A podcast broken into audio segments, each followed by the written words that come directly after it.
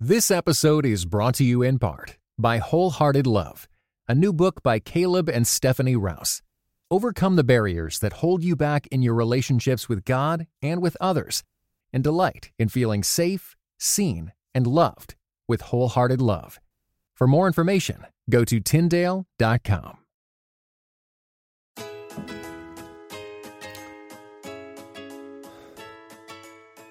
You're listening to episode 33 Oh, I, I didn't hear you. of the In Between podcast, where you'll hear simple solutions for living an extraordinary life. My name is Daniel Im. And I'm Christina Im.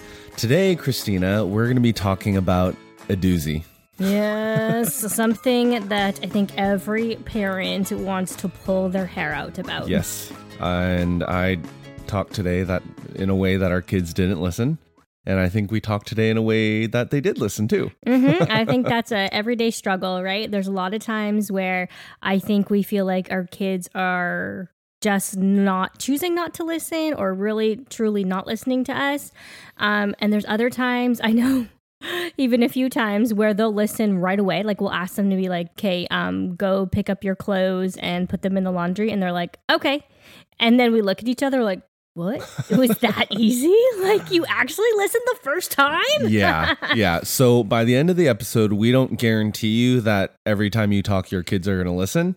But we do hope that by the end of the episode, you'll learn a few tips and principles that are going to help you communicate in a way that they'll listen and communicate in a way where they'll actually be able to respond back as well. and to open up discussion. So we don't want to just shut them down all the time. We want to be able to continue to open the doors of communication because they're not always going to be three years old, right? It's not always going to be a do this and yes, you say yes, ma'am, or you know, no, sir. Um, it's opening the door for times to be able to discuss different beliefs or um, why are we asking you to do this why are you not allowed to do this so on and so forth Yeah, because right now, especially with our son, he's four. We still help him. Well, let me correct. I still help him go to bed. And I kind of lie down on the ground and hold his hand. It's my time to get a, you know, about 15, 20 minutes of Netflix in. But honestly, if I yell at him to do something, he just breaks down and cries. He does all the time. he just thinks we're super angry at him. Right. So if we want him to do something, I just say, "Oh, you're not doing it? Then I'm not going to help you go to bed." And then he like that that's kind of the silver bullet right now. Right. And maybe that's not the best way, right? yeah, maybe not as we'll explore in this episode. Kind of like, do this or else. Yeah. So, or we- else I'm not going to love you. oh boy. yes. There has to be a better way. yes, completely. And let's be honest, parents. How many of us have actually maybe considered asking the pediatrician to check the kids' ears? like, is there a lot of extra wax in one they can't really hear? Yeah. Or is it like they're, you know, completely deaf and they're really not responding because they literally cannot hear? Mhm. Mhm. So Christina, before we unpack how to get your kids to listen, which is what we're going to be talking about through the rest of this podcast, why don't you remind our listeners about the business boutique giveaway we're doing? Well, last week, if you didn't uh, tune into our episode, we interviewed Christy Wright of Business Boutique, and they are being so generous by giving away two tickets to their conference happening in Nashville from November 1st to 3rd. So, Business Boutique empowers women to step into their God given gifts and overcome fear while learning to take their business to the next level. So, I'll be there. I would love to see you guys there. Um, And only ladies, sorry men, I want to be there. But, I mean, honestly, when we interviewed her, I was like, I want to go. Mm-hmm. So we'll take lots of good notes and be able to share it with our spouses. Uh, but be sure to enter before it's too late at inbetween.org slash episode 32.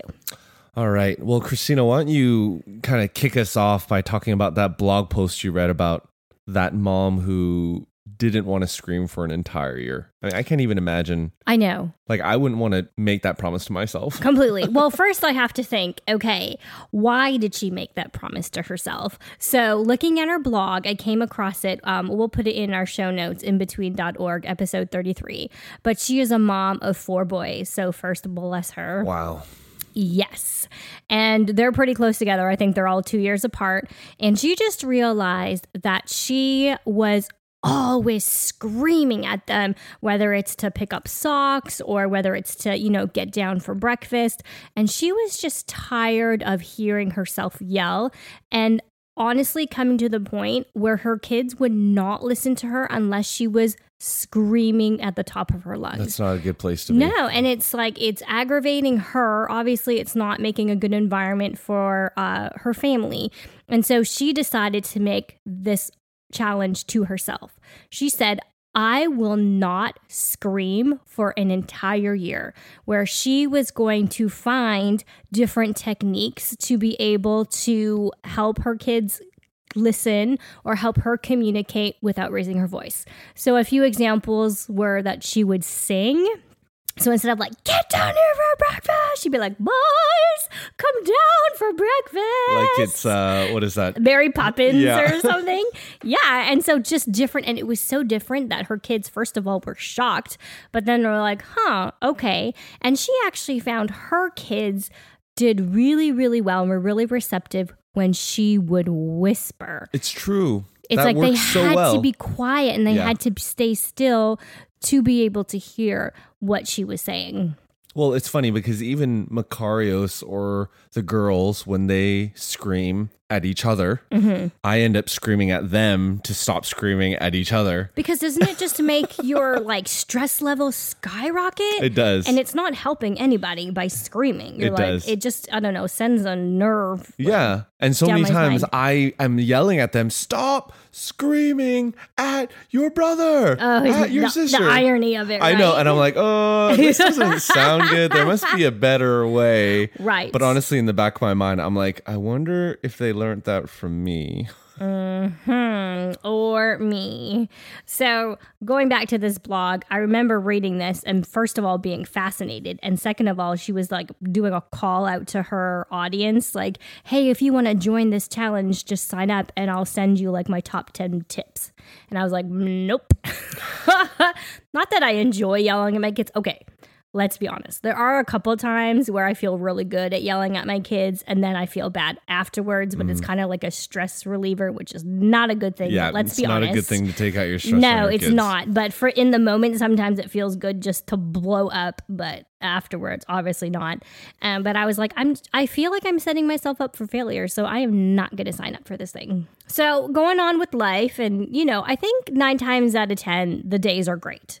But there's obviously some times where we just feel like we're bumping heads or they're saying mom mom mom like a hundred times and i don't even have a moment to stop and think or I am the one who's saying, you know, this child's name, this child's name, or this child's name, and no one is responding or no one is listening to the point where, on, if I'm going to be honest, I feel like I'm saying honest a lot because You're, you're, you're bearing your soul right now. exactly this is like a tell all session. Yes. Y'all, you're all the counselors and I am the counselee, and I am lying down on the couch telling you all. so, anyway, if I'm going to be completely honest, I have gone to our pediatrician three times, once for each kid at their two year old checkup, and said, Do you mind just checking their hearing? Because I just want to make sure that their hearing is 100% and Okay, that there's nothing else going on. I don't remember you telling me that you asked the pediatrician to do that. Well, you weren't there. Yeah, okay. Okay, and so what did they obviously, well, they said that it's perfectly fine. Okay, okay. And um, our pediatrician actually said, Christina, I think it's called selective hearing. Ouch. Ouch. So basically, the first thing to do to get your kids to listen is to go get their hearing checked, right? yes, exactly. And I mean, we are making a little bit of light in this, but honestly, I think that's a really, really good place to start, like a practical place to start, because we have had friends who've gone to get their kids' ears checked and realize, oh, there's a lot of fluid buildup Mm. in their ears, or there's actually permanent hearing damage from whatnot. So it's actually a thing. It can actually happen. Okay. completely. Where it sounds like um, you're. I don't know if you were a kid and you ever tried to talk underwater to your friend and it's like, Yeah. yeah. I mean, you I I hated getting water in my nose. Okay. Yeah, so I was I never liked putting my head underwater. Okay. and even now when we go to the pool, I still get water in my nose and I'm like, "Oh, I hate this." We're gonna hit you a nosebleeds. oh, yes. Right. You're gonna look so fancy. but anyway, um, so actually, and they've had surgery or put tubes in or whatnot, and it has made a big difference because imagine, you know, whether you like putting your face underwater or not, if you're hearing like someone is talking to you with their mouth full of water or marbles or whatnot, obviously it's not gonna make sense. Yeah. So let's say you get your kids' ears checked Mhm. and the doctor says they're 100% fine. Yay. They just have selective hearing. Hmm. exactly. What do we do? Why are they still not listening? That is the question of the hour, isn't it? Well, we have asked this question ourselves many times, and I came across a book called How to Talk So Kids Will Listen and Listen So Kids Will Talk. And it was so good, so revolutionary that we wanted to share some of the ideas with you. And uh, this book is not a new one. It's not, you know, like made yesterday. It it was in the 1990s, and it has actually sold over three million copies. That's crazy. Exactly. Like you are a writer, so Yeah. you understand Oh, there is only, only. like uh, exactly. Even if it could sell a tenth, a tenth of that, that'd be great. yeah. But you think, right? Yeah. Like there's not many books that sell over 3 million. There are not many books that sell over 3,000. Mhm. So So you know it's good when the numbers are showing, right? It's true. All right, so let's get into it, starting with the first principle from the book. There is a direct connection between how kids feel and how they behave. When kids feel right, they'll behave right. Is this is this a trick question? Right. It's one of those like it's not rocket science. Like Hmm. my 6th grade teacher said, it's pretty simple and straightforward, but how do we help them to feel right? Well, the authors were actually talking about we need to help our children feel listened to by accepting their feelings. Hmm. So here's where it tends to get tricky. As parents, I don't know about um, everyone else, but I know for us, we don't really want to accept our children's negative feelings. We are all about the like, yeah, you made the drama team, or like, way to go, you got 100% on that test. But how many of us want to minimize or push away our children's negative feelings? I Yeah, feel I do that all the time. Yeah, I mean, we want to make them feel better. We want to we want to fix things for them. And I feel, in a way, if we fix things for them, then we fix things for us Yeah, as well. that's true. Yeah, yeah, yeah. That's so, So, for example, uh, this happened last year. I was cleaning out one of our daughter's backpacks and I found a note addressed to one of her best friends. Oh, I remember this. it looked like it had been there for a while because it was kind of crumpled and stained. And um, I just opened it up to see sort of what it said, and maybe I could pass it on to her mom, and her mom could pass it on to her best friend. So it said, Dear, let's call her Carol. Dear Carol, I hate you. Let's never play again. Don't talk to me. From so and so. I mean, like, how could our daughter write anything like that? I wanted to throw up. Yeah, no I kidding. was livid and I was shocked and I was like all of the feelings like and especially knowing quote unquote Carol is one of the kindest most sensitive girls and I know if she were to ever receive a note not from her enemy not alone like her best friend Yeah, she would die I know. like it would crush her it's one of those things that you would go to counseling for and be like in first grade my best friend gave me this note and she said i she hates me and like i never wanted to play with me again and that's when i knew that i was alone in this world Yeah, yeah. So, what did you do, Christina? Uh i wish that i you know went up to her and been like hey what's this or whatever. No i literally stormed into the kitchen where they were having snack and i threw the note in front of her on the table and i said how could you write a message like this? She is your best friend. We don't say hate. We don't say this. We don't say blah blah blah. We don't exclude people. And i just went on and on and on. And guess what she took it so well right Yeah, like she would. no. no one's going to take that well whatsoever. Obviously, the defenses are going to go up, or you're just going to shut down, depending what uh, the characteristics of your child is. So, for us, this particular child, she got super upset, started crying, and when she cries, she screams Yeah. like like glass shattering screams, and she just started screaming at me. And you know what? I had no idea why she had written that letter Or when she had written when it. she had written that letter. You know, it could have been months. Um, and I didn't take the time to ask her. Like, our child, honestly, I have to say, like, she is one of the kindest children that I have ever met. She is so inclusive. So, something must have happened between them, or she was having an off day to write that letter. Like, what was she hurt? Was she angry? Was she jealous? And also, I honestly didn't take the time to reflect and to say, hey, you wrote this, which wasn't nice, but you chose not to give it to her. Like, that's a win. Yeah. Yeah. I mean, how many times do we have situations like this where we get a feeling for something or Mhm. maybe there's an email get, that gets sent and, and we storm and yell at our coworkers and assume things uh, for them or yell at our friends or I mean we don't do that. Right? We don't assume, we don't kind of go straight at it in other environments, but we do that at home with our kids. Hmm Okay, Christina. Now, in hindsight, Mhm. hindsight's twenty twenty. Uh, what what do you think, in light of this book, could you have done instead?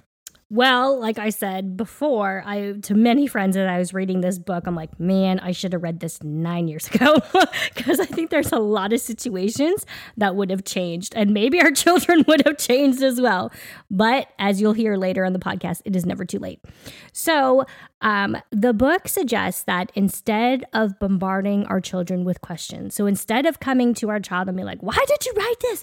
Blah blah blah blah blah blah blah, I should have calmly approached her and said wow, uh, it sounds like you were really angry at Carol, or something your friend must have done really annoyed you or hurt you to write this letter. Yeah, and when talking to them, I mean, listening with full attention, not once again operating out of anger. So even if it was a matter of looking at that note and rather than storming out, just taking a moment to collect your emotions so that when you do go to her and begin talking, you're not putting words into their mouth. Completely. And also, I think we do need to say as well like, listening with full attention means don't come to where your child is with your phone. So, if your phone starts ringing or your phone starts like texting or whatnot, that you're not, um, even though if you're not answering, if you keep looking at your phone that's lighting up, like you know how that feels. It Oh, feels completely. like it feels like the person is not paying attention to you. Yeah. So w- even though you're physically there, maybe you're communicating to your child that you're not emotionally there, Mm-hmm. um, which can really, really hurt. And who wants to open up to to that, right? Yeah. So even when they are responding, right, don't try to get the butts in so fast, right? Right. But what do you think? But what about this? Yeah, because honestly, as they were saying in the book, um, the but actually negates what you had said before. So if we said, uh, if we came to her and said, that was really good that you didn't give that letter to her, but You still wrote it. Right. So what does that mean? It means like lift you up and then drop you to the floor. like you're still wrong in this situation, girl. Yeah. So obviously we don't agree with writing hate letters. Let's just say that, or you know, saying you know, mean comments to people. But at that moment in time, while we're talking to her, she doesn't need us to have her feelings agreed with. What right? do you mean? What do you mean by that, Christina? So it doesn't mean that we need to say, yeah, like if she told us, oh, Carol um, was really mean to me and said my hair was ugly, and be like, yeah, that sucks when your friends say that your hair is awful, right? Like they, you don't need to go into those feelings and be like, yeah. Carol's the meanest girl in the world. Good thing you wrote that letter to her. Like, that's not empathizing. They don't need you to agree with how they were feeling. They just need you to acknowledge hmm. that, yes, those feelings are real. Man, that's a tricky line. That's a tricky line because I, I think I think we want to agree. We want to, especially when you're trying to be proactive like this, Mm-hmm. and you're trying to really empathize and place yourself in their shoes, and and you're trying to work with them Mm-hmm. and really draw it out of them. It's easy to go there. It's easy to go there. It's easy to cross that line from uh, re, you know, not not just acknowledging, but completely agreeing with them, and maybe even adding fuel onto the flames. Completely, which isn't going to help the situation. I mean, obviously, we are still the adults here, and I think that we need to be able to help them, our kids, know that they are listened to and to acknowledge their feelings. But we also have to correct and show them like what to do with those feelings. How is a healthy way to process them? Yeah. So so what are some ways to help our children process feelings? Whether they're they've written notes like one of our children did, or mm-hmm. maybe they came off the bus from school and they're just not really talking much. Or maybe they just recently got into a fight with a sibling, or they just aren't listening, and you can just tell they're they're wrestling with something. What are some different ways for our kids to express their feelings that we can help them express their feelings? And I think this book um, did a wonderful job of talking about a few examples. One that I loved, and I feel like no matter if you're two years old or your child is like 12 years old, this is a technique that you can use with your children. And that's literally ask your children to draw out how they feel. Like with emojis? I guess you could do that too. but literally take a white piece of paper, take out your markers or your pencils, and ask them, be like, um, draw me a picture of how you feel. And so there was an example in the book where this boy was really frustrated and he was screaming. And so the lady, uh, get, one of the authors gave the boy um, a red marker and said, draw me how you feel on this red paper. And so he started scribbling huge, huge red, red markers and like red marks on it. And he's like, I am so angry. And then he was done. And she's like, show me again on this picture. And he's like, I am so frustrated. And he kept going and going. And then by the fifth paper, he didn't feel like he needed to do it anymore. Oh wow. So this technique really worked in my own social work practice, where we would go into some really high stress areas. Um, and that there would be kids that we would need to be able to interview and um, who've gone through some horrible things. And I would always bring a pad of paper and uh, crayons with me.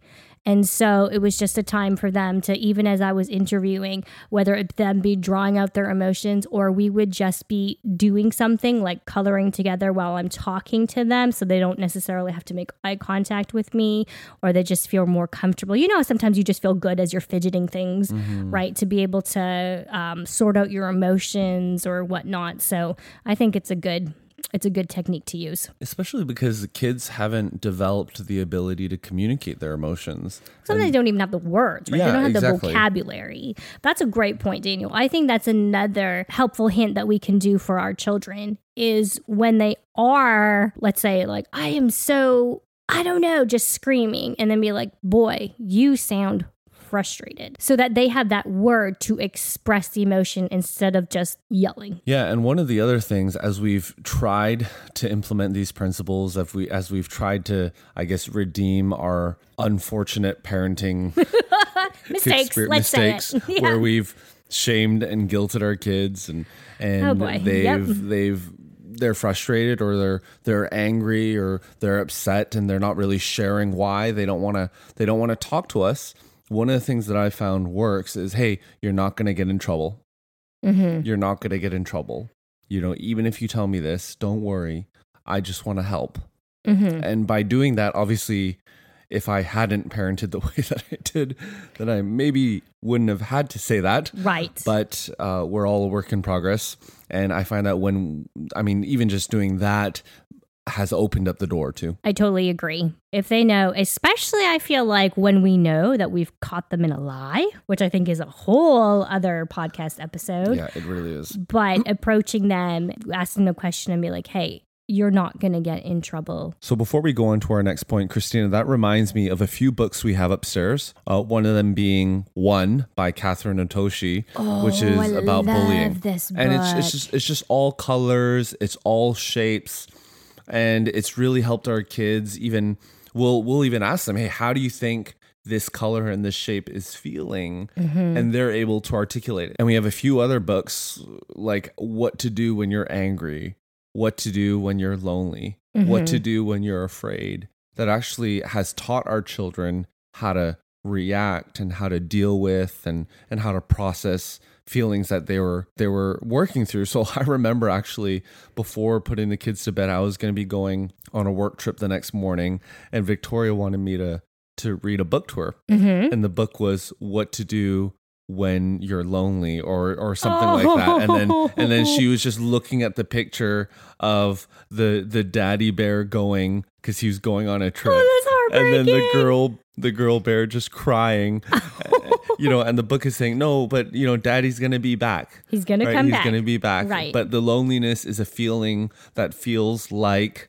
this Mm-hmm. and this is how you should deal with this so i found that those books have really helped our children be able to articulate and understand and express how they feel and to know that those emotions are okay. And even sometimes we don't even know how we're feeling. So it's great. I remember which books you're talking about that, like you were saying, anger feels like this. It feels like boiling, ramen water yeah, boiling water in your belly. Let's say that. what you didn't like the ramen water all right I always okay. love ramen water. What you talking about?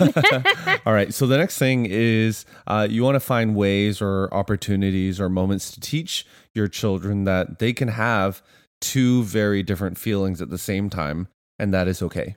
Okay, that is gold. We need to say that again. We need to teach our kids that it's okay to have two very different feelings at the same time. And that is normal and that is okay. Well, isn't that the genius of that Disney Pixar movie, Inside Out? hmm You have the individual emotions at the beginning, right? Anger, joy, happiness, Sadness. sadness. Yeah. And by the end of the movie, spoiler alert, and honestly, I don't feel bad because it's been out for a while. if So- you haven't seen this movie, yes. you need to see it now. You're behind. yes. So at the end of the movie, where hey, you can actually be sad and happy at the same time. Right. And that they can complement each other as well. So, for example, I remember first seeing this in uh, our two oldest when they had their baby brother come. So they were obviously so excited and they loved him so much and they spoiled him. But at the same time, realizing, oh, wait, mommy has to sit down and feed the baby. Like she can't come and push us on the swings right now because she has to be with the baby. And oh, wait, mommy can't do this because of the baby. Or wait, mommy can play with us now because daddy's with the baby, but daddy's putting the baby to sleep. So daddy and mommy can't be here at the same time. So obviously, that's you know a little bit of jealousy and a little bit of envy um, going on with that. But it's that struggle of hey, I'm really happy to have this brother here, but at the same time, like oh, he's kind of annoying. Yeah, and to help them process through that, to give them the language to to help them understand that hey, it's okay, that it's a natural thing to feel those two things at the same time, can help begin developing their their emotional vocabulary to say it in a way. Right. Now, Christina, what if our kids come home with a problem that we haven't caused? Yay. you know, it's it's some Hallelujah. Yeah, exactly. Problem solved. That's that's a win for the Yes. day. You know, pat yourself on the back. you, did didn't- not cause this problem. so they come home or maybe they're they're fighting with one of their siblings or or something has happened that maybe you could relate with. Maybe you were bullied as a kid and and they were bullied. And maybe they got into a fight and it reminded you of a time you got into a fight with your best friend and you want to go ahead and and give them advice. Is that a good thing? Mm-hmm. Yes and no. All right So the book suggests that there is a time and a place. So uh, they really say like don't offer instant solutions. So if your child says like, "Oh, um, I got in a fight with my friend," instead of exploring their feelings and whatnot, be like, "Oh yeah, well you just call your friend right now and tell them you're sorry and that you're best friends and just go on with life." yeah what what's the danger in doing that Well, um, I think that we would deprive our children of the experience that comes from wrestling with those emotions and wrestling with problem solving, really. Like they need to figure out ways to be able to handle their own issues because, like we said before, they're not always going to be four years old. They're going to be 14, they're going to be 24, and we're not always going to be and neither should we be like waiting by the phone being like honey you need to call your boss and tell them that you're sorry and that you forgive them or like please forgive me and let's be best friends again. Mm, yeah i mean we talked about this a little bit on episode 24 right? When we were talking about how to help your children get along. Mm-hmm. the idea that hey it's important to let them wrestle through their challenges and and conflicts so that they can begin finding tools and and and understanding how to use those different tools in their tool belt. So when I said there was like a, a, time and a place, I think there are appropriate times to share a similar experience that you have gone through, and especially if it didn't necessarily end on a positive note, because I think that's reality. Is that it's not a Pixar movie. Everything is not, and they lived happily ever after, even though we wish that it could. We can share our stories and talk about maybe what we wish we had done or how we wish we handled it better. Mm, that's really good. That's really good. So, before we share the two biggest takeaways from this book, we wanted to take a brief moment to share with you that today's show is brought to you in part by Audible. Audible is offering our listeners a free audiobook with a 30 day trial membership. All you need to do is go to audibletrial.com slash in between to get started. That means you can get this book, How to Talk So Kids Will Listen and Listen So Kids Will Talk for free or any other book that is available on Audible. It's that easy. Just go to audibletrial.com slash in between to get started today. Again, that's audibletrial.com slash in between. I am between. Okay, Daniel. So why don't you share one of our big takeaways from this book?